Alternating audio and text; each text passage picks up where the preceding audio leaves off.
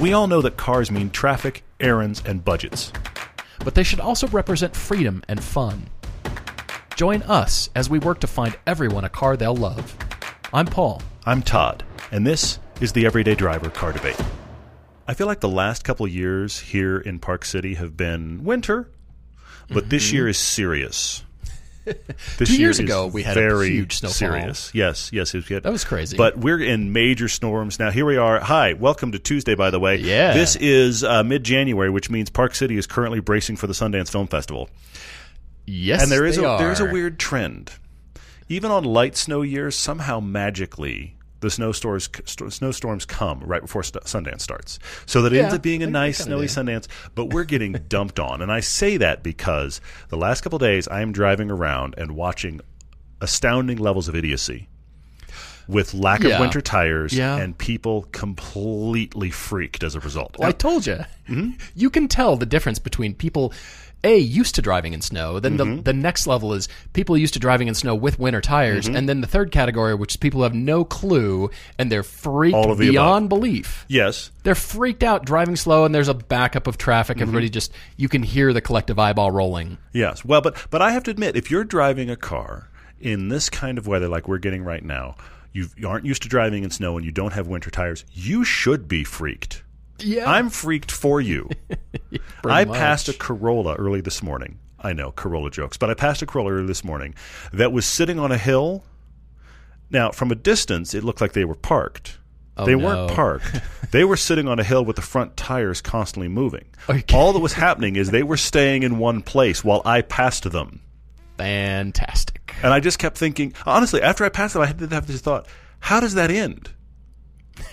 I can tell you, I don't want to be there when it ends. totally, I don't want to be anywhere in the same county when it ends. Be- because that's the thing, They- and they and they do, not, not like they had it floorboarded. Okay, it's not like they were wee, but I mean, you were just watching their tires slowly spin while they sat still on a hill, so they were keeping themselves stationary. Which means when they stop, they'll probably slide back a bit. oh yeah. Uh-huh. And then what? Wind up in the ditch?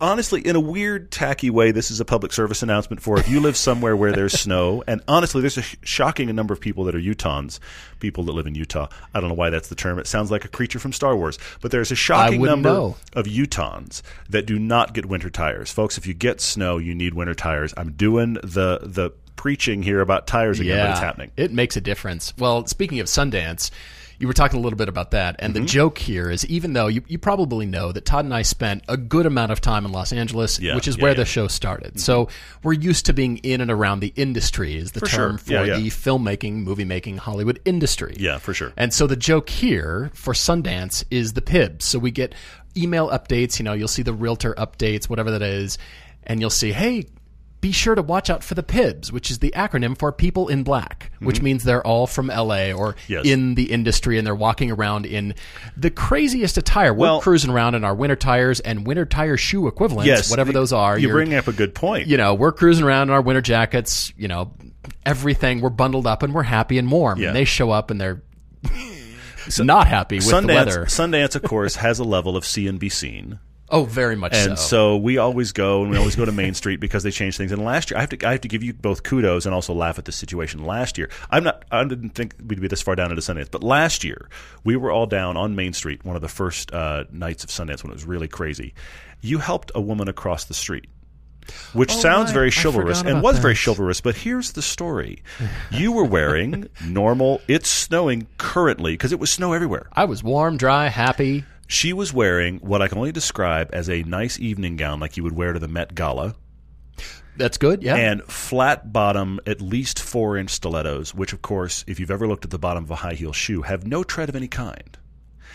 There is mm-hmm. one intersection you have to walk across at Main Street. Now, Main Street, Park City, you've probably seen a picture of Park City at some point. It, it's all those multicolored mining houses. It's very cool, but this is like the epicenter of Sundance social Yeah, scene. yeah. Okay, at the bottom of that is a intersection to cross, which is the slightest, the slightest upgrade.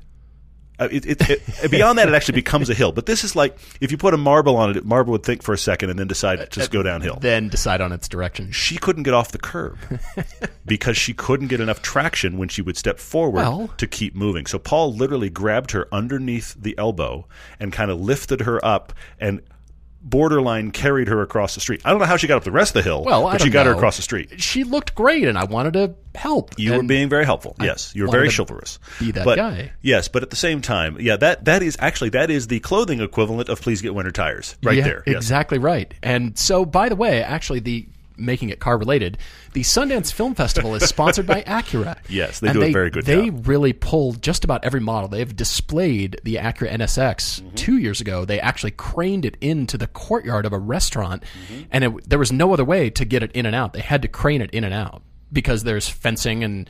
You can't drive this car in there, but they had it displayed, and Acura does a great job, and it's actually growing.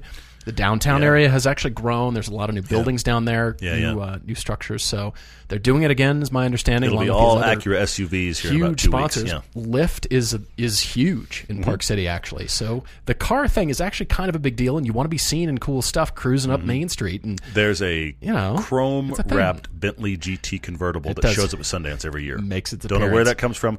Also, you start seeing rental.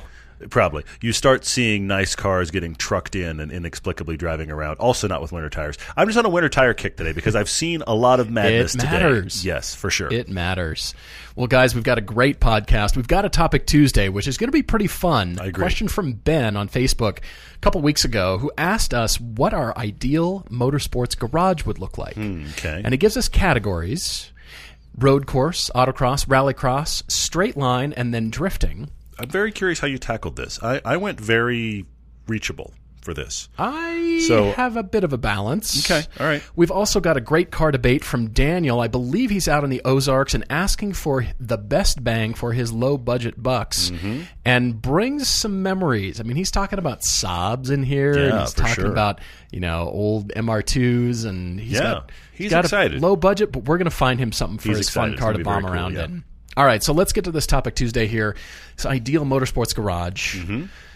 And Ben also asked if we have a favorite among the styles, which we will get to in just a moment. But I'm I'm letting myself not go completely exotic here. Okay. But the the aspirational cars that I want in my life, and Hmm. of course, if you jump on bring a trailer, let me put it this way: Don't do that. when when in the course of your daily bring a trailer exercise because you know we all go through our circuits, we yeah. Mm-hmm. go through our circuit the news circuit and our favorite and we get to the cars and we got to bring a trailer and we got to you know catch our favorite news and hopefully you're listening to the podcast And then what, what are those cars worth now? I should look one of those up. That happens a couple times a day. Yeah. and you you eventually reach the cars that you think man i just want money not to have money but so i can turn the money into it into cars that. i want to turn it i, I just want to own that That's cool. Yeah. I yeah, like yeah.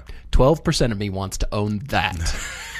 Only 12%. Wow, okay, got it. well, maybe that'd be a Raptor I know. or something. There's the you there's the random cars. You're like, maybe if I had an extra garage space, sure, yeah. Why not? All right. So starting out with the road course, I'm here at track days. Mm-hmm. I'm thinking about the most fun that we have when we do our annual Europe trip, our pilgrimage trip, Sure, sure, sure. and the joke that we have about the GT3 dispenser, and that Mm-hmm. it's got to be on my list Well, I did I did two categories. I did a of each. I, I did cars under a hundred grand. I did the whole list. Oh, you like limited reachable, and then I did money no object. And on my money Fair no enough. object list, I have the GT3 RS. Do you? Okay. Yes, I mean that is road course. Why that is- not? Why not? It's going to be bulletproof. at the top. Apparently, enough people drive them. They clearly work. Yeah. They work. I'd take a GT3. I'd I'd even slum it in GT4 land. A GT4 Club Sport, I would do all day long. I would Yeah, yeah, I would troll that that land. But then you know, I thought if it weren't Porsche, if Porsche were mm. out of the equation for me for road course Good track challenge days, for you. Like it. what would I do? And I found myself scrolling up and down and clicking all over the Radical website. Oh, okay. The Radical RXC Spider or the GT3, I'd take the entry level Radical. I'd start at the Sure, beginning. sure. It doesn't have to be the the GT3 is essentially the top. It's a 180 mile an hour car. It's 600 horsepower. Mm-hmm. Oof. It's insane. Yeah. Fine, but just the chassis alone, Mm-hmm, I'm interested in these. And there's actually a Radical headquarters or dealership right near the ring. I mean, it's it's right Yeah. on the Yeah. top part of the ring to the north there. And I just thought I could go for something like that. I For money no object, the BAC mono starts to be pretty interesting too. really, Yeah, I don't know how. I mean, I've never driven one. I'd love to drive one. If you need have one, in that. please write the podcast. But no, but the uh, the BAC Mono would be fascinating car as a, as a road as a road course car. I think. I, I don't hmm. know, but I think that'd be really interesting to have one of those. But I agree, the Radical is very dedicated, and of course, the GT3 RS clearly just runs. That's all it does. They run. They're money in. everywhere. On my little more affordable, I thought, you know what? If I could get one of those, and of course, you'd have to have it as only a track car here in the U.S. The Exige with the V6 You could get that here in the U.S. Yeah, as a track car, you Just as track car only. Yeah, Fine. Dedicated track car. Ship one over. that would be great. Yeah. So it's just your dedicated track beast. Hmm. I I think that's I would be a very very happy man for a long time. in I that think car. so. Yeah. yeah no yeah. reason to upgrade, right? No, why not? You just have fun. Just Just, go have fun. Ring the daylights out of that thing. Completely. And you wouldn't be the fastest thing on on the straights, but you wouldn't be much slower than the fastest thing on the straights. And then you have all the Exige cornering plus downforce. Mm-hmm. So yeah, yeah, that's in my under hundred thousand version of that for sure. Yeah. That's pretty good. Well, funny enough, you mentioned the BAC mono because that is on my list for autocross. Really? Because hear me out. Okay. We want to get in one, of course. Yeah. Yeah. Yeah. But it's a single seater. Mm-hmm. Autocross is pretty much a solo lap event. I see that. I see that. Yeah. It's light enough to jump off the line, and it's light enough to be very nimble. I would think it's be very nimble through corners, even Hope though so, it is yeah. a road course. But it's not the high speed kind of. Mm-hmm. It'll get its lunch eaten by other bigger, faster cars. Let's be honest. Mm, okay. And so I look at this as kind of more of an autocross, nimble, fun, Okay. fairly lightweight. I mean, in comparison, very lightweight. Your visibility's killer. Visibility's great. there are no A pillars. Yeah, yeah. That's kind of what I'm thinking for the Okay. for the ultimate autocross car. You can autocross anything, and that is actually one of the questions. Yeah, I saw that. Somebody has a Honda Accord, and yes, you can. Yes, please, please go autocross that. If that's You're- you you're just gonna take be- it and go. Yeah, Really wanting tires and trying to figure out how to get tires into your life. yeah. But uh, I'm looking at that car as sort of, yeah, that would be pretty much the tops. I can see it. I can see it. I mean, I'm sure there's autocross drivers that can pull times out of an S2000 whatever. or Oh, know, yeah. some serious crazy times, but I think the the BAC would be pretty competitive. Up I, there. I remember there was a, a guy that was uh, local actually here had one of those blue one year only S2000 CRs with the fixed wing. oh, And, 2010? and he 2010? was just he was the guy everybody was chasing. I'll bet. That'd I'll be bet. a really fun car in autocross.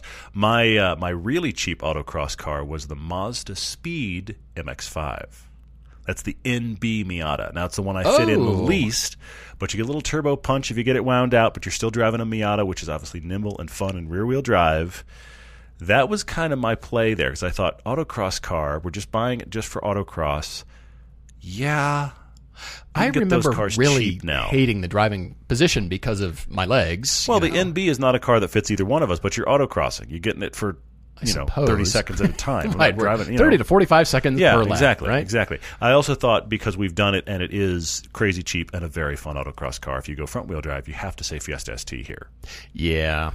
Good ones. I looked them up because it does actually have to do with the debate later on. Mm-hmm. They're still 10 grand. They are. Mm. I found a really beat down one for like seven, but it was high mileage and really beat down and run away, pretty much.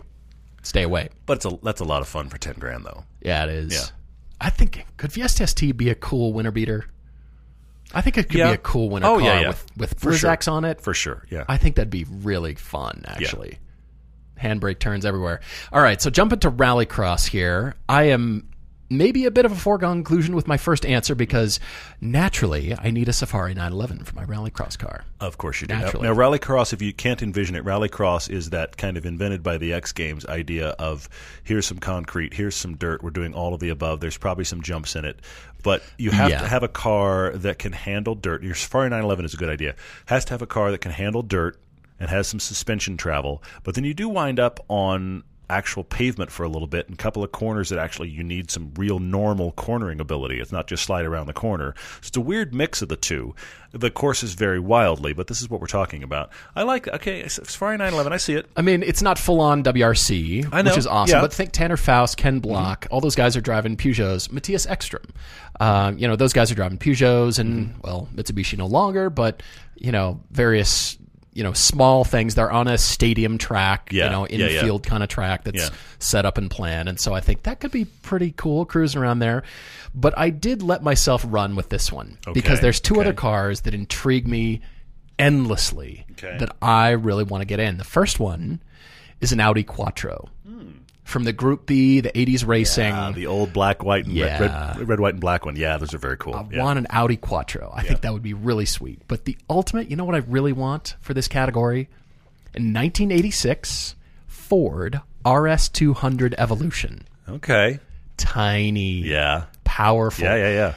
When They're this nuts. Car, just nuts. I remember reading a magazine article about the street version of this car. Mm-hmm. I think, well, I not quite when it came out, but it was late 80s. I was a kid.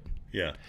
And the article, the author talked about the drive shaft and how the car launched so hard it actually twisted the drive shaft like you would a drinking straw. Sure. Yeah. it Torqued it. Yeah. And I was flabbergasted. I, Yeah, I yeah, couldn't yeah. believe this that, that a car could have so much output that it would twist metal like Mm-hmm. this. In you know, I, I was just know- amazed at this car. It's never forgotten it. Ken Block here locally has one that he bought and painted all black and has really cool graphics Yeah. package on it and is very mean looking. Yeah, it's pretty the cool. street version. I can see that. I said for because look, I, I tried to stay like what's a stock car at under 100k for my one list, and then what's the like crazy built version. Okay, that- I like that you had money two lists. All right. So the Rallycross standard, what stock car did I buy? And nobody's going to be surprised. I I'm going to say a GSR Evo X. So the Oh, Evo good. 10 with the with the stick shift. Go out and bomb around in that. Mm-hmm. It's it's able to do the dirt. It's able to do the concrete. Hopefully, it can jump something and not kill itself. We'll see. So there's that. But could. then we get into the Rallycross madness. I thought of the Cosworth. I thought of the RS 2000 thing. That that's all very, all very cool. Yeah. I want to drive pretty much whatever he's done with one of Sebastian Loeb's Peugeots. Oh yeah, those are powerful. They are nutty. Those are 800 horsepower. They're they're nutty. They're all wheel drive Peugeots in name only, built for him. And of course, he's pretty much a driving god anyway. You put him in whatever, and he's like, oh, lap record. oh, look, lap record. That's that's that whole guy. I did a lap record. Exactly. They, they do the race of champions in, in, in Europe. It was just like, oh, Sebastian Loeb won again. Oh, look, True. Pikes Peak, he won again. The guy's just insane. But yeah, any Peugeot he's done with, essentially, there's there's the rallycross car. The Peugeot is only in sticker form. That's the only part Exactly, of yeah. Peugeot that is that car. But I, so I don't even know. I don't even know what to call them. I'm just going to identify them as his old Peugeots. They'll be perfectly fast and Your fun. old cast-offs, we'll we'll happily take. yeah. Okay, we're moving to straight line now, and you might think this is Hellcat land, which it could be, or Mm-hmm. it could be electric car land. Mm, could be mm-hmm, for straight mm-hmm. line. And this could be the flying mile. It could be Texas. It could Yeah. be the, the drag strip. It could be whatever you want it to be in straight line performance. I thought of quarter miles at the shortest. E- at the quarters, shortest. quarters, halves, and fulls. Yeah. yeah, yeah, yeah. I'm thinking runways. Yeah, I am too. You know, and, and in that stuff. regard, and, and also the other thing that happens in this regard, I mean, yeah, Hellcats are intriguing and Vipers are intriguing You'd and Big Birds intriguing, but the problem is Yeah. ZR1. The problem is you got to launch those cars, and the cars that launch are all-wheel drive. Mm-hmm, yeah, so keep going. But then when you think of electric cars, yeah, they'll take just about anything off the line. But in the But if you're long doing the mile, mile, what happens? That's when they run out of steam. you're right, Or you're right. electricity or Yeah. whatever they run out of. They, they, they run out of gearing. out of essentially what they they run out of gearing. Yeah. yeah. So funny enough, I chose two cars that are actually great on track and great Mm-hmm. cornering, Okay. but they are incredible in a straight line. Okay. First one is a McLaren 720S. Okay. Yeah. No, that that that would work. That'd be good. I'd I'd like this car. And great at tracking, great at corners. Yeah. The thing can drift. It's got modes. It's it can do Not all-wheel drive actually, but still wickedly fast. But yeah. Mm-hmm. straight line, this thing's a beast. And the second beastly thing would be a 2019 Corvette ZR1. Really? This thing can corner like Oh yeah. Yeah, yeah, yeah. a lot of amazing cars. Yeah, well, I think the hardest part of straight that in straight line would just be getting a good launch out of it. True, you need to put the power down. You got to hook up. But the reason for both these cars is the sound for me. Okay. Electric right. cars could probably jump faster. The Hellcat would make more drama. Mm-hmm. But both of these, for the sound coming out of these cars as part of the straight line experience, Sure. I mean, red Sure. line in every gear, Yeah, yeah, yeah. McLaren is very different than the ZR1. Completely, But both of those cars for me for straight line. Okay, my my reachable car here, my my somewhat affordable car that you can just drive stock in a straight line and go quickly. The 997 Turbo. Oh, That is the last gen. I know they just released the 992, but it's not out yet. So the last gen, the mid 2000s, Mm-hmm, 05 to 2012, 911 in turbo form. Those things launch pretty hard. wickedly fast. It's all wheel drive. They can launch however many times you want to launch. That's the thing about it. that that wasn't a good run. Let's just do it again. Mm-hmm, You know, this this was the only car out there at the time that the GTR was out and blowing everybody away with zero, zero to sixty times before electrics were doing it. This was the only car that was running anywhere close to the GTR was the 997 Turbo. So that's my somewhat reachable version. Hmm. Good. Of course, you could argue GTR here too, but I just prefer the 997. And then for the Madness version, I'm staying all-wheel drive. I'm staying lots of top-end power. Okay. I'm torn between the madness that is the Aventador V12 Speaking of noise, or the I'm riding an Airbus and good lord it's fast of the Bugatti Chiron. oh, that's also very good. Very, very good. I, I think I think it's a matter of how hot is it outside today and how much do I want to relax? Okay, I'll beat you with the Chiron. yeah, Exactly. Do I want to listen to music and Yeah. sip something while I exactly. beat you? Or? Exactly. One hand on the wheel, launch controller, we're gone. Yes. Oh, that's up there. Yeah, funny enough, I wonder, you know, there's so many people that talk to us that have I I I should correct that. Not so many people, but there are a few Mm-hmm. that talk to us about the Chiron and having the most numbers or the best numbers in every category, being the best car on the planet. it's top Trump's discussion. Yeah, I get it. It's well, it's the lowest zero six, 60. Mm-hmm. It's got the most horsepower, the biggest tire width section, the the most expensive oil change. It's the bar fight. Doesn't that mean it's the best, Paul? It's the best, right? Well, I'm wondering if that car would be trounced by. That would actually be a good episode. A Chiron being trounced by a you name the inexpensive Hmm. sports car that's better to drive on a canyon road. Maybe I'm completely wrong. Maybe. I'm out of my tree, and maybe the Chiron is. But it ever, it just seems like that you know everybody does the straight line performance and Yeah. you know what about we just do a canyon road or a track day and we beat on this thing and It'd be fascinating to drive about that a car sub in those hundred k scenarios. car Yeah, kind of beating its pants off in Yeah. whatever category. That'd be fun Yeah. to find out. it would be. Would be. Interesting. All right, so we're moving to the drift category, and I I know the Nissans kind of have drifting locked up. Yeah. You could make an argument that Nissan as a 350s and- brand yeah. has the drift thing down, right? But I didn't go there. I was actually thinking of Cole, our friend out at Life Motorsports here. Yeah, yeah, and the yeah. chance that you and I had to drift an M3. Yeah. I don't think it even was an M3. It was just an E36, I think. Yeah. And I drift it- that around. It doesn't matter. Keep going. And it's got the inline six, so Mm-hmm. yeah, it's not turboed, but you can just keep banging off the rev limiter, and inline sixes just love to spin. Yeah. And it just it seemed great. Yeah, up, upshift to second, and we got a chance to drift his little drift car around Yeah, his very his fun. land there, his infield circuit there, Yeah, and I just fun. thought that really struck a chord with me. It's a BMW, Mm-hmm. it's European, and it's still small enough. I could make a case for a Mustang, but I'd almost rather go a little bit smaller, but I want the European thing instead of the Mm. Nissan. That's just that's just me. Even though again, Nissan and drifting Yeah. are like peanut butter and jelly, right? Yeah. The the two forties, the three fifties, they're great for it. I totally get that. And uh, you know, I thought back to that two forty we did. when We did that drift one on one day. I thought about that and how much fun that was. And that led me to the to. I mean, look, I know it's a car I talk about a lot, but it led me to the more, if you want to talk about the modern version of that car, and that's the eighty six chassis.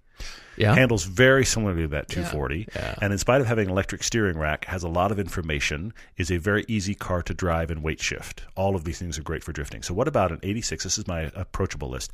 The 86 with the supercharger. Mm. Done. Mm. Just have a good day and then from I, you've got to be kidding me list. What about the 86 with one of those crazy engine swaps like the ferrari v8 or you know put an ls in there just get a big what is that motor doing in it? That's because this is what happens with drift cars. It's, Pretty a, it's, much. a, it's a power number that is difficult to comprehend and then it's fenders that no longer really exist because the steering angle is like double or triple what it was from the factory. You can practically go 90 degrees with your steering. Yeah. Huge yeah. tires in the back. Turbos the are- size of your head. Seriously, that are, that are smoked the minute you release the clutch. So I just thought, let's do that to an 86 and just see how sideways we can go until we literally blow the tires up. Yeah. Ah, interesting. All right, so favorite among the styles. Ooh, I ooh, I guess road course. Probably road course. Just as a personal extraction of chasing personal best and chasing personal times and driving skill. Probably road course, but the rallycross is speaking to me I right agree now. with you there, yeah. It is just speaking to me. Rallycross offers everything at once, Yeah. which is very cool. But I agree with you that the road course. Uh, this is going to sound weird. Road course is as close as I get to golf.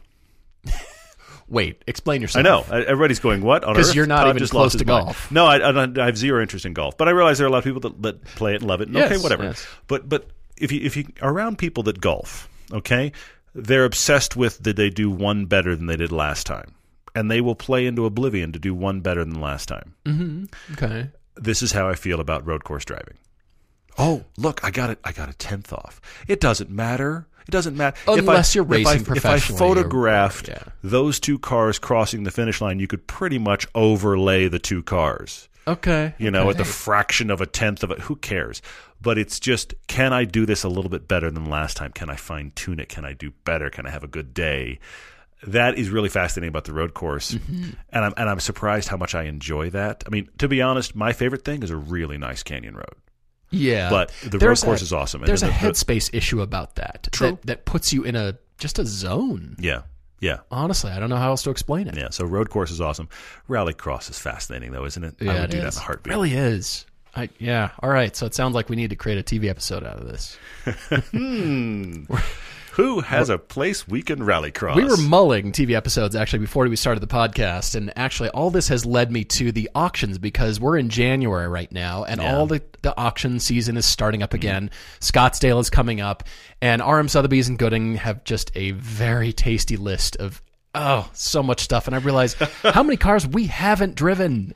Yeah, there's true. there's so much we True, true. have, and there's so many cars we haven't. Mm-hmm. It's amazing You're to right. me. It's just pretty tons of stuff astounding, and I'm just yeah. I'm I'm starting the year. It's the silly season. It's the Yeah, crazy. is. You know, Madness. it started off with the auction season once again, which is awesome, and I love it. So. All that is coming, but yeah, Ben, thank you for your Topic Tuesday. If you've got a Topic Tuesday question you'd like us to discover, discuss rather, and you know, pick things apart could change. No, I'm sorry. Did I say that out loud? Yeah. Just pick it apart. But this is the thing. It becomes that discussion with you guys, and I'm sure as you're listening, you have your thoughts. This is what we love about it. It doesn't have conclusions. It has Right. here are my thoughts now, which is what makes it so fun. Right, right. All right. Well, yeah. Please send it to us along with your debate, everydaydrivertv at gmail.com, or the website too. You can find us on the contact button under the About tab on everydaydriver.com. We're going to take a short break and we'll be back. Attention football fans. While you watch all the exciting games in the postseason up to the big game, Coach Jim Harbaugh on Attack Each Day, as the esteemed head coach of Michigan, talks football, family, and so much more with guests like Dan Patrick, with an enthusiasm unknown to mankind. you like that, Dad? I love it. Got to coin that. Check out Attack Each Day, the Harbaugh's podcast, every Tuesday on Podcast One Sportsnet or wherever you get your favorite podcasts. Geico presents unhelpful home improvement how to's. A slippery bathroom floor can result in expensive hospital bills. So today, I'll show you how to cushion a serious fall by filling your bathroom with thousands of plastic balls. Just nail a piece of plywood across the doorway and dump in 2,000 multicolored plastic balls. You could try to protect yourself with a bathroom full of plastic balls, or you could get liability coverage through the Geico Insurance Agency. Visit geico.com and see how affordable renter's insurance can be. Daniel writes us with the car debate for this episode. He's writing in and saying, All right, I've gotten to the place where, you know, like family life is arranged and kids are arranged and wife is on board and I have a little bit of money and it's time to buy the fun car. Yeah. And he thought he thought he was going to have around 20 grand to play with, but they've had a real conversation about out of debt and what do we have and it's more like um, four to seven thousand dollars. this is our problem. Which is okay. It is okay. It is okay. But we're buying a dedicated, only has to be fun car. It doesn't have to do anything else, which is also really cool. So let's see if we can help Daniel. Yeah, well, he's been interested in cars, of course, going back to a kid, but everything, budgetary restrictions, life in general, really kept him from pursuing all this, you know, can I have a real fun car? Fast forward to 2010 in his life, his very sensible 2007 Honda Accord was totaled, completely totaled in a wreck, and he got gap coverage, so he was mm. fine. But he swore that he would never purchase again a brand new car. But he remains thankful to Honda Motor Company, which is great. We're glad you're all right and everything turned out okay. sure. And so he went searching for another sensible family sedan and ended up in an 04 Saab 93 Aero with the prestige trim level. Okay. and he says, "Whoops." yep. He got an incredible deal on it. Well, his father had the foresight to teach him how to drive a manual transmission, and the dealership kind of screwed up a little bit and sold the Aero Prestige for the base price of one of these cars. Yeah. Yeah. So he got a great deal, and he named it Esmeralda. oh, Esmeralda. Was it green? It I'm just- wondering. Does it need to be green? Sorry, go on. Yeah. I mean, well, yeah, that was kind of a green era in uh, in car But colors. Esmeralda, that's that's like a that's a green character. Anyway, keeping going. Maybe Yeah. so. All right. So he'd tear around the Ozarks. He got into a high speed chase in this thing. what? After witnessing a hit and run on the freeway, it got her up to 135 miles an hour. Holy moly. But then he learned the lesson the hard way when he let a friend borrow her, Esmeralda, Yes. because, you know, he used it like a pickup truck and the clutch burned up. So he kept going, started a family, went with an 08 Honda Odyssey, and he says, This thing is 6,000% nicer and more fun to drive than any minivan ever should be. Well, we kind of agree, but it's still a minivan. I mean, you're driving an Odyssey, and he here's the thing: Daniel has embraced what's great about minivans, and that is usability and lack of thought it requires. I mean, let's be Lack honest. Lack of thought. That's what what it, it, it's just. It, it is it is a it's a shipping crate for transporting. Push the people. button, Okay, put it in gear. You need a cup holder. We have one of those. You need that seat to mo- move back. It can. You want it to tumble forward so we got room. It does. It's just it it's it's there to kind of be ready for your family needs. It's not there to be. Have you driven me yet? and in spite of that, the Odyssey is okay for what it is. It's fine to drive. So I see that. I'm with you, Daniel. Lack of thought. Awesome. All right, so he doesn't say what his career is, but he caught a huge break in his career, and he was able to get his own car so the family didn't need to share one car. Yeah. So he got an 02 Jeep Liberty in decent shape. And he said it runs like a tank despite the vacuum lines and wire harnesses being held together with the power of electrical tape. Ooh, electrical tape. That's what you need. But this car disease is still there under the surface, just right under the surface. Splinter in your mind. Welcome, welcome. You're in the right place. So he wanted to start fixing his own cars and maintaining his own cars instead of letting, you know, repair shops, dealerships do that. Yeah. And so now he's caught up on debt. All his debt, apparently, and he's got a nice bonus on the way for the new year and permission from his wife to buy a new fun car. Mm-hmm. And because of this, going along with this, is that he's got the confidence that he can work on it and wrench on it and repair it himself Get something older, and it's not a big deal. Yeah. and he's super excited. He was looking at the 2013 BRZ, and it is still his goal, but it's a little bit above his budget because Yeah, they're- they're getting their home ready for sale. Yeah, and and, it, and those are twelve to fifteen to get They into the bottom of the They are. eighty-six chassis used. And he thought he was going to have that much to work with, but we are, as we said, we're working with between four and seven thousand dollars for a dedicated fun car, and we probably can't go above that because I get the the impression that Daniel's so excited that his wife is like, "Yeah, go do that," but "Yeah, go do that" is fine at seven, but "Yeah, go do that" is not okay at like twelve. Okay, Yeah. all right. So you're going to push on this a little bit, then, are you? No, I'm not. I'm actually Oh, going to stay in. But I'm saying, Okay. I don't. I don't think there's a lot of. Well, honey, let's do 15 instead. No, it's it's four to seven. That's where they are. Yeah. Four to seven. All right. So he's looking for anything cheap, fun, and weird. And the options that he's giving us so far, five of them. 04 to 07 Honda Civic SI. Okay. And he likes it because of the Honda reliability, because of the Honda relationship. Honda's been great for him. loves Yes. Hondas, but he's thinking, well, it's kind of boring, and you know, he's still headed towards the BRZ at some point. Should he get something, you know, more like it? in that vein. Yeah, I see that. Maybe an old and busted high mileage G35 or 370Z because he likes the looks of them and he gets good reviews from his friends that have driven them, but the ones in the price range aren't in the greatest shape. And he says this would be a completely new platform for me. And what he means is by by wrenching on them. Mm-hmm. Yeah. He, he's wanting something closer to Honda, maybe. But he does list a 91 Toyota MR2 Turbo, which is a completely different platform, easy in your budget, and probably awesome. Yeah, it'd be fun. Do you fit? That's my question. That's But the biggest a separate thing. thing. Yeah. He says, I'm not sure how to approach a mid engine car conceptually, and whether that's driving or wrenching on it. You've got to actually lift it, put it on your lift very differently with a whole Yep. lot of different care. Mm-hmm.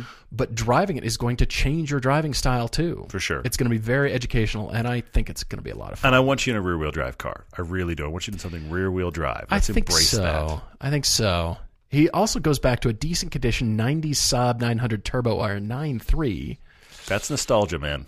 I, I That's think a- you need to move on. Yeah, that's I nostalgia really kicking do. in. And he says it will remind me of my sweet Esmeralda. Yes, it will. it will. Yeah. But then he goes on to say a 2004-ish Saturn Ion Redline. Why not? Can I say Runaway? Can I say it Runaway? This is the Ion, the four-door sedan. Oh, he's not doing what I'm thinking he's not doing. the Sky. oh, you're right. The Ion that was You're like right. an Opel Yeah, Astra. no, Yeah, no. Yeah. Runaway. The sky. The, The sky, or yes. the solstice. The Ion. You could maybe get Ooh. one of those there. If you could, if you could pull that off, the sky or the solstice. And the thing is, I think those are more.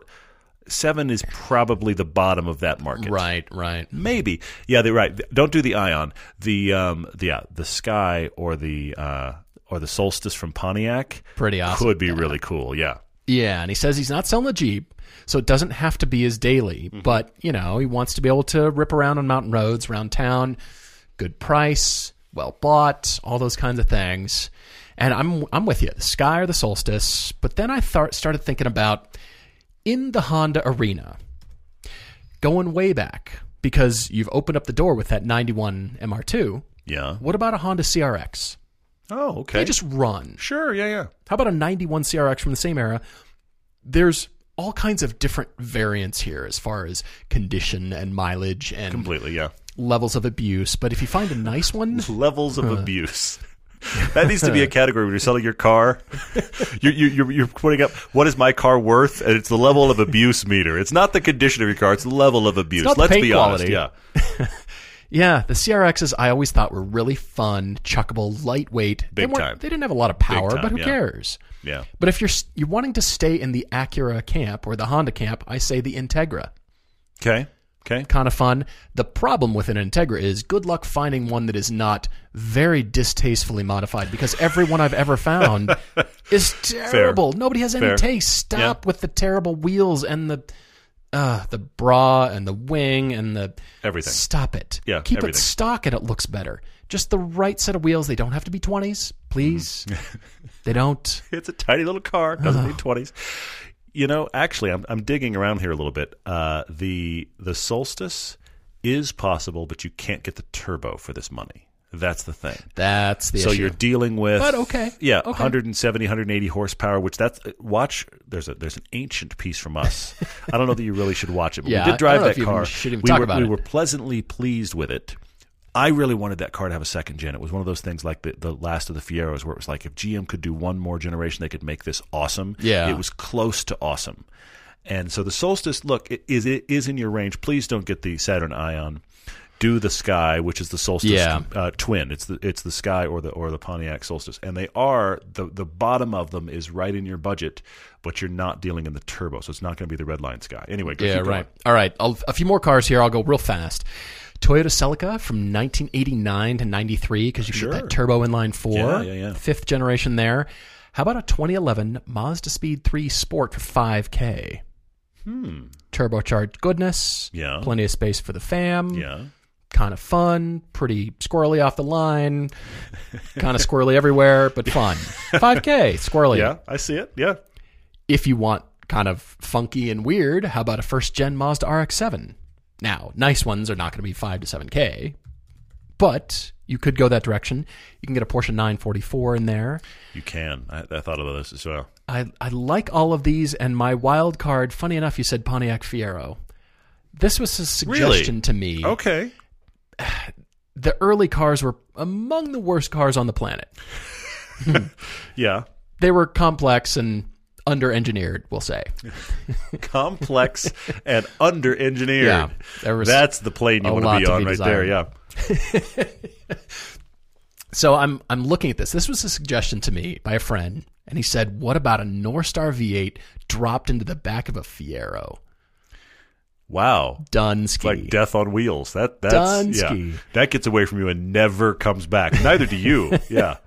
I just I I have this weird thing for Fieros. I just liked them. I, do had the too. remote control thing. too. Yeah. The the car as a kid, and I just I just liked them. And I- you're I- right. That was if they had stayed on the Fiero track. Mm-hmm. Imagine what cool Fieros could look like today. Totally. They they were close to a really good car when they were wrapping it up. But anyway, whatever. As they were quitting. It- It's too bad. It's too bad. Yeah. Uh, look, I, it's an obvious thing here, but I have to say it. Please drive an MX-5. Please go drive Good. some Miatas. Yeah, okay, absolutely. I mean, when we did our generations of the Miata piece, the second gen that was in there, that guy had just bought it for two thousand dollars. Which I can't believe. It was a second gen. It was in decent shape. It was a second gen. He bought it. It needed Something a- that runs for 2K? A, it needed a tune-up, meaning, Oh. meaning essentially spark plugs and a new radiator. yeah. And he did that in a weekend. And the thing just easily, and the thing just ran. It was great for us. It had like 150,000 miles. Hmm. Please go shop Miatas. You can almost. I was actually just looking at them. You can almost, but not quite, get into that second gen turbo, the Mazdaspeed. But you don't even need that because those are kind of those have kind of bottomed out on their prices right around seven or eight grand. It seems like, and then they're going to kind of hang out there because they are the, to this point the only Mazdaspeed Miata. But for your budget, you can almost get almost get an NC. I mean, they really are coming down that far. So the first three generations of the Miata are viable for you. So you have to drive that car. Also, could be scary, but you're not afraid of the wrench. First gen Boxster base. Oh, ooh, for for seven k, Seven? Do I- they exist for I, I seven k? think that's the bottom. Because isn't that's he gonna get bottom. steamrolled at eight k by his wife? Oh, probably, probably. But I, I think I think because those cars at the moment are they're unloved and they Hmm. have not hung on to their value. Um, so I'm just I'm, I'm kind of thinking if you go the the early ones. The top of your budget is the bottom of that world. And you're going to end up in the base one, but we actually have a piece coming up uh, talking about cars in and around ten thousand dollars. That's actually episode three of season four. It's actually and- pretty fun. there's a first Yeah. gen Boxster in that discussion. I think you might be surprised. So maybe that's going to take some good shopping and oh look what I found, but that could be really cool. Uh, the old Nissans. Get an old Datsun or a 240. You're thinking, Yeah, Why not? If, Yeah. if he's not afraid of wrenching, and that's the biggest think of- Mm-hmm. differentiator here. We wouldn't recommend these cars if he was afraid or was going to try to take it to a shop or and I'm, something. I'm like that. trying to think of he likes that BRZ. So what we're talking about is he really wants a pure rear wheel drive sports car feel. Hmm. So what can give him that feel for this budget? Which I mean, loved your 944. The uh, but the the old Datsuns. Think about that old 240 we drove. Yeah, That kid bought that for nothing. he might give it to you. I doubt he would because he was doing a lot of great stuff with that car. But he bought it for next to nothing, like three or four grand, and he was slowly putting pieces on it. And when we drove it, it was look, you smelled the fuel and you didn't care. It was just fun. Okay, mm-hmm. so you could. How far back do you want to go? That was like a '74, if memory serves. Okay, it was in the mm-hmm, '70s. Mm-hmm. So how far back do you want to go? All the way up to the '90s 240s, unless somebody turned them into a drift car and halfway destroyed them. They're just cheap. So Nissan 240s are going to do all of that. Uh, I do like your MR2 quite a bit. You mentioned the G35 uh, or the the Infiniti G35 or its sister car, the the Nissan 350Z. Both solid choices. Interestingly enough, compared to a lot of stuff we've talked about, those are bigger, heavier cars in feel than a lot of the other stuff we've talked about. You say you really like the feel, the idea of the G35. I think you would enjoy that car. It doesn't feel nearly as light and agile as a lot of the other stuff we've mentioned, which brings me back to a wild card from me Okay. The RX-8. Oh, really? The RX-8. It's He's- either going to be the best car or the worst car he's ever owned. He's not. A, he's. It doesn't have to be his only car. True. Daniel's True. not afraid of working on it, which means he's not going to be. He's going to be an owner that would be okay with taking care of something. He wants a little bit quirky. Yeah. Okay. That is very quirky. There's RX-8 actually. all over the place. It's it's it shares a chassis with that NC, that third gen Miata. They are great to drive. They're great to drive. They just have a quirky engine. If you can mm. do the stuff like did I put the oil in it? Did I warm the engine up? The stuff that it likes so that the engine is happy, you'll be happy in that car. Hmm. And you've got kids. If you need if you need to do a school run in that car at the last minute, you still can. It does that kind of thing that the the BRZ 86 chassis does. So my wild card here that might work is that RX-8. You're in a much more modern car because of that quirky engine. You can get them for your budget. I think you might love it. Hmm. Fantastic. Thank you for writing to us. Like I said, write to us with your own debate. Please respect the two, two scroll rule. It would be very Try. helpful. And paragraphs are helpful. Yes, exactly. We've got to jump to all these questions on social media, and I'm going to jump in here from Jay Doherty, 787, Okay. asking the taproot moment, person or car that oh. got us interested in cars. His was monster trucks at age five. Hmm. Mine was definitely Matchbox and Hot Wheels, but. Yeah. do you remember Stompers? Vaguely. Remember those things with the foam wheels and they're battery Yeah. powered and they're they're I don't know four inches long. Yeah, totally. You turn them on and they'll just try to climb I over anything. those were called. Yeah, absolutely. Stompers. You know what those would do that I discovered as a kid? Those would they wouldn't do it for long. They'd go underwater. they wouldn't do it for long. Bzz. But seriously, you could like I, I would do this. I would fill a sink with water and I would run it down one side and up the other. And you could do that for a couple times until it killed the battery, and then you could dry it Oh all out and it would work again. I had I I loved those things. Those were great. Yeah, those were fun. Oh my gosh, they had this light pipe coming out of the little light in the middle, and it would light up the headlights. Yeah. I had a Chevy Nomad, and I had That a bunch is of so others. funny. The Stompers just did it for Stompers, oh my And they were all-wheel drive, and Yeah. Mm-hmm. they would just and these little foam tires were so great. Yeah. And you could change out the tires from the hard rubber to the soft rubber and the soft foam. We were geeks early. Stompers were great. No, actually, the thing that put me over the edge was twofold. One, my dad owned a Jaguar E-Type, which is completely against who he is as far as a person. It was like, what are you doing like- owning an E-Type? he has an E-type. So there was What? that, and and every other thing in, in my life, car wise, was this boring 1970s and 80s cars from England because I was living in England. Oh, yes. So there was that, and then the other thing was I've told the story before. A few blocks away from where I lived in England, there was a guy in England in the late 70s who had a 50s uh, Chevy.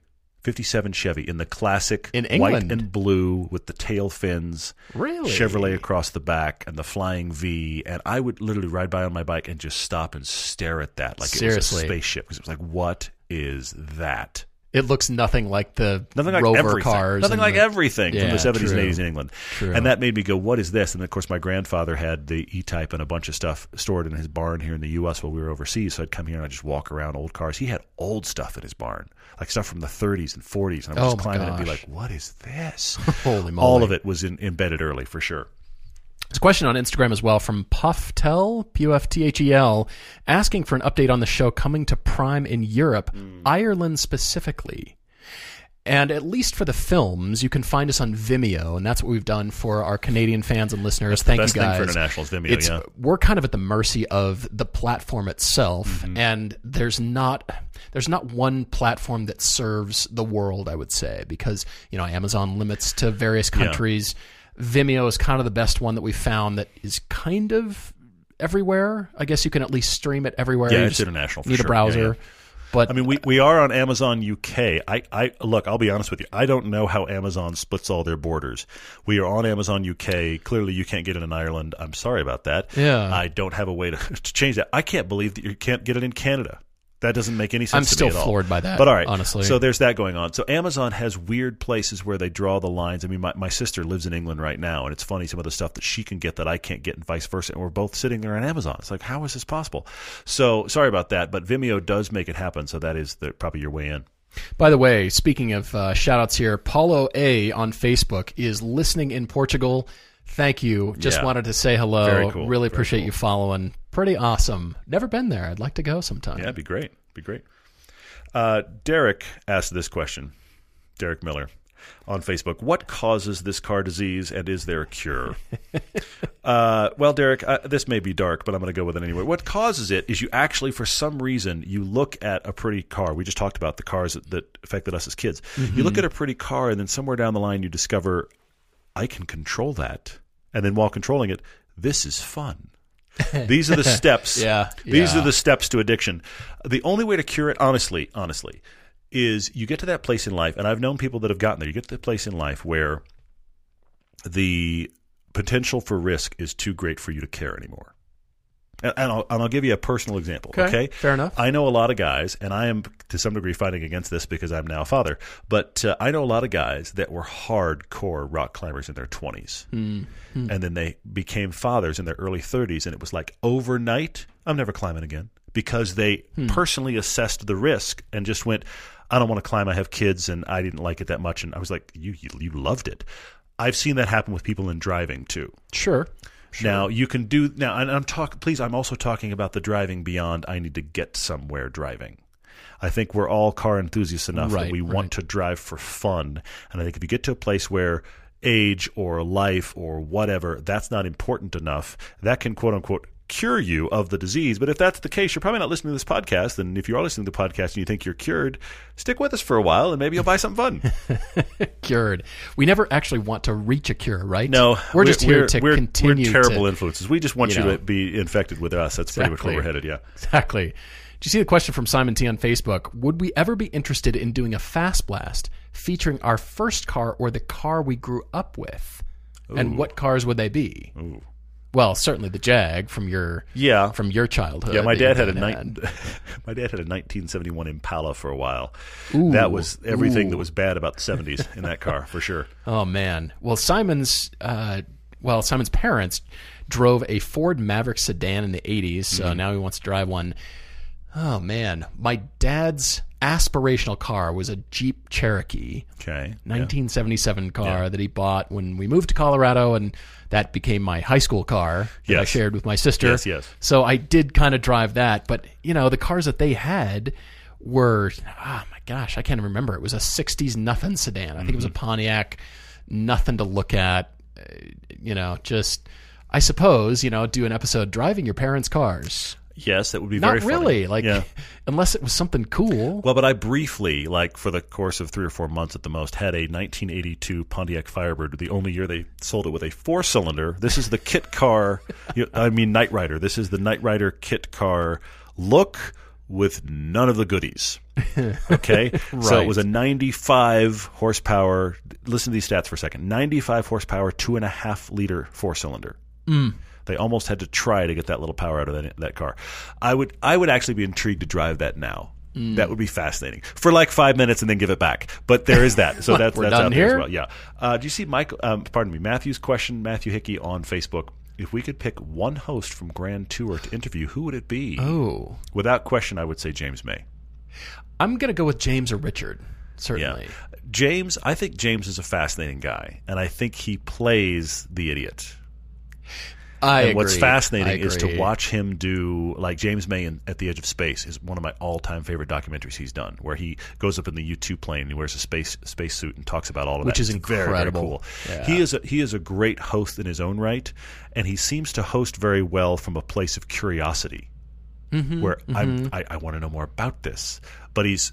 He's pretty smart. I mean, he has a music degree, which makes me laugh. No kidding. But supposedly he has a music degree, but he seems to have a, an understanding of engineering and design and culture, and I find that fascinating for this shaggy-haired guy. Let's be honest; it's just two shaggy-haired guys sitting here talking. That's kind of why I want to talk to James. Yeah, funny. Now I, I, I see Richard as having uh, kind of the same thing because he's hosted other things. He's hosted some science stuff and you know has this other side of him, and that kind of is interesting. But you know, just being the not the guy that they beat on, but kind of. He's Yeah. like, well, you get all the you know the cast off jobs, and he's gotten in some some pretty serious accidents as a result of it. Yeah, fair, and kind of being the guy that you know that wears the kick me sign yeah, kind of thing. Well, I mean, yeah, Richard keeps crashing inexplicably, but you know, James is supposedly the slow one. In that he's the one that's done 270 in a Bugatti. I was going to say, so I'll, it's very. I'll bet you he's interesting. Yeah. faster than he lets on. I'll Yeah, bet you he's sure. better or faster or knows more about the thing than he lets on. Probably. I'll bet you Probably, but it makes it work. That'd be yeah. fun.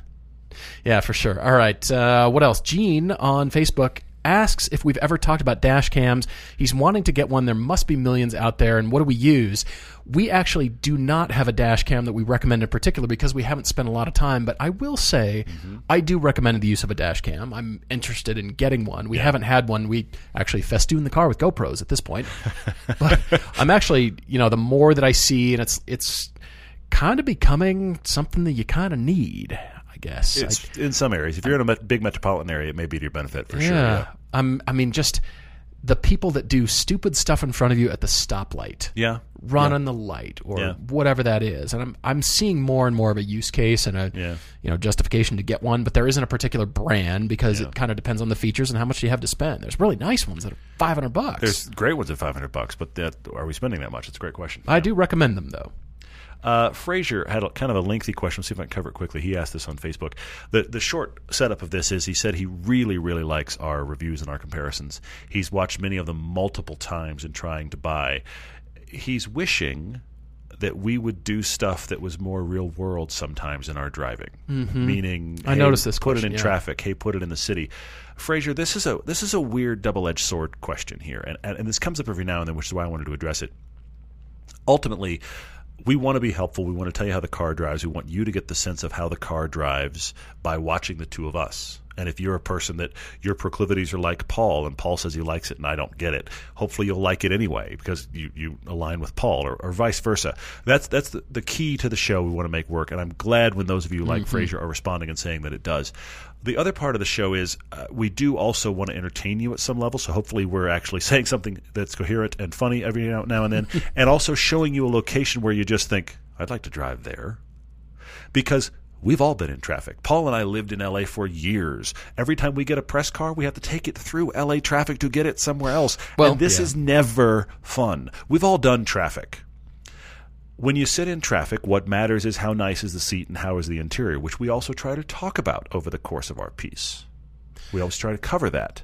Mm-hmm. Ultimately, this is not the driving any of us want to do, it's the driving we have to do. And I'll be honest with you, Frazier, I can think of few things more boring than let me show you me sitting in traffic.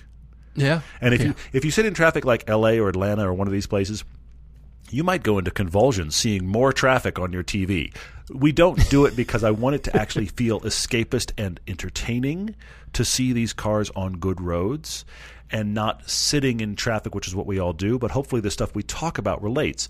Obviously, if you go on an on ramp, Yeah. the cornering matters. If you leave a stoplight, the acceleration matters.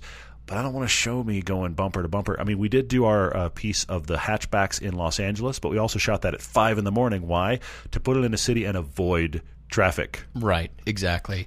I'm completely with you. There's a question over here from Chad W on Facebook asking about the performance versions versus the base versions here. Oh, yeah. And it kind of revisits the last episode's debate. And he asks, actually asks for the example of the Cayman S with and without Sport Chrono. I can speak to this for my own car, for the GTS. Okay, And okay. here's the example. Sport Chrono is the additional button. And not only does it put the the clock on the and, the, and the watch, the actual interface is kind of clunky to use, I'll be honest, because yeah. it uses the second turn stock on the right. You have to actually see it on the dash and make sure it's activated, and you're on track. You're going fast. That's kind of the last thing I want to be looking at. Mm-hmm. Yeah.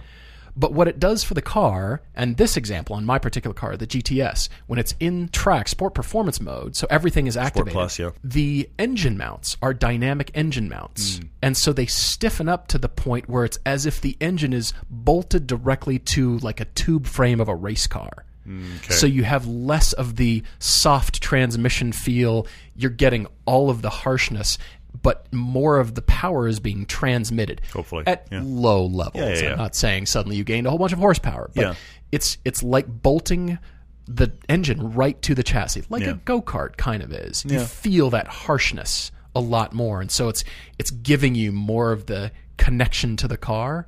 Now it's changing a little bit of the steering ratio. Mm-hmm. It's quickening the throttle response, and it also depends on every Porsche. It's Sure. different on Sure. every model, To- to what degree, yeah. it's at least dynamic engine mounts, and it's significant. You feel the car come to life. But I don't want to deal with that all the time. It gets harsher and it gets more more refined. Uh, But I come back to my question that I talked about earlier, which is less about is it is it more and better, and more about are you having more fun? That's always the question that I wonder Sure. about. Is the guy with the non-sport chrono pack on the track having less fun than the guy with? I doubt it. Certainly not. It But it's definitely interesting, yeah. it definitely connects you more to the car, and if it Sure, gives you a little sure, bit sure. more performance, then more performance equals fun, right? Uh, Generally speaking. yeah. Uh, Burge on uh, Instagram, I think that's right. He said, "Have we ever driven the Volvo C30?" He's considering one. Yes, we actually think it's a quirky little car. We've talked about a few times here on the podcast, and we have a review from long ago and far away versus the GTI and the uh, the Mazda three. Mazda 3, Speed 3, in fact, that we talked about the C30. I think it's a pretty cool little car. If you really like one, uh, they're they're pretty awesome and they look very unique. And there's very few of them around anymore, so I say why not? I'm going to jump over to Twitter briefly and answer Adam's question here. Are automakers ever going to mass produce a safari build or rally vehicles to compete with CUVs? No. I don't think so. The closest thing I can think of is the the Audi doing it with their uh, all roads. Sure, yeah, and yeah, Volvo yeah. doing it with their cross country package. yeah, yeah. That's kind of the closest. You know, they've got a little bit of suspension travel or Yeah, yeah. different setup there. That's kind of as close as they want because we are all into the safari builds. Well, except for you. I'm, I'm really not. But I'm, I'm really I'm I- really okay if it goes away. Yeah. Okay, I'll say we with a caveat, an Yes. asterisk. Yes. And- a large percentage of people currently like the Safari build for reasons that are lost on me. totally yeah. into it. But that's a small group of performance car enthusiasts. And by the way, to answer to add on to your comment about the sitting in traffic driving. Yeah, yeah, yeah. We're enthusiasts. You could almost substitute the word enthusiast for everyday. Yeah. Because we want to be enthusiastic and we're passionate about it. Yeah. But then this small subsegment of safari builds, we're into that. Even further, yeah. I'll guarantee you, couples are going to look at that and say, I, what are we going to do with that? Yeah, who knows? Our Who needs knows? are very different than that. Will you know? We don't need that Ariel Atom thing to bomb through the forest. In. It's even more. I mean, I, I see this uh, battle with the CUVs thing, and to be honest, this is what the Subaru Crosstrek is. It's a Subaru Yeah, Subaru does Impreza it. that now is jacked up a little bit, and we're selling it like an SUV. It's not, but that's kind of what the Mercedes GLA is. It, it's those they're really hatchbacks being sold as CUVs because we jacked them up like an extra inch or two and said. Look, a new CUV from us because that's all everybody wants to buy. Make a The new badge. full- it's a special edition. People. Seriously, the full rally version is that's an even more niche world than sports cars. I think when people are actually everybody seems to think they're very cool. I don't see a lot of people throwing down money to, to get that done. What else? Any other questions you've got? Uh, we could always go. There's a guy asking a question. Let's see. Charlie asked this question on uh, Twitter about winter tires. How much do we back off for spirited driving when on winter, winter tires? I can't quantify it. It really is a feel thing. You can instantly tell the sidewalls are softer. You can instantly tell I oh, can't Oh, yeah. go quite that hard. And it depends on the day. It does depend on the day and the temps and all that kind of stuff. But I mean, I would say, yeah, there's there's definite pullback. Instantly, I put the winter tires on a car and I start driving down the road. I'm like, oh wow, this is different. So, but then of course it snows is like it's been snowing around here. I'm like, I'm glad I have these. Thank you.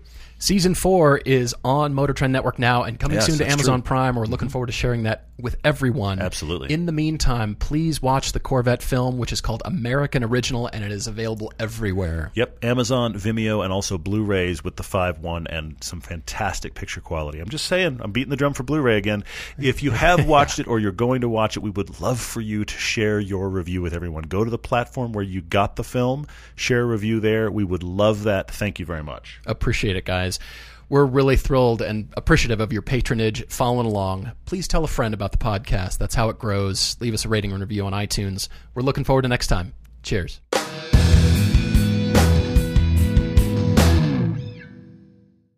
Geico presents unhelpful home improvement how-tos. A slippery bathroom floor can result in expensive hospital bills. So today, I'll show you how to cushion a serious fall by filling your bathroom with thousands of plastic balls. Just nail a piece of plywood across the doorway and dump in 2,000 multicolored plastic balls.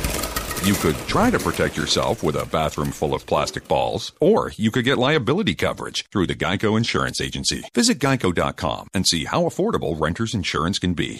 I'm Rita Foley with an AP News Minute. Federal government worker Blake Murray in D.C. says he's pretty much had it with the partial government shutdown. It's pretty demoralizing, um, you know, and I feel like kind of a pawn in a political game and totally powerless. House Speaker Nancy Pelosi is asking President Trump to postpone his January 29th State of the Union address, citing security concerns. But Republicans say this is just politics, shutdown politics, a move intended to keep President Trump off the national stage. Going to prison for 20 years, a Tennessee teacher who took a 15 year old student and ran for weeks. Prosecutor Dan Cochran. We think it's a serious sentence. 20 years is a significant amount of time. He's going to have all that time to think about what he did, the consequences of it. We asked for 30, obviously, but 20 is a very serious sentence, and we feel good about it. An employee and a customer at an IHOP restaurant in Huntsville, Alabama were killed in a shooting that also injured another employee. I'm Rita Foley.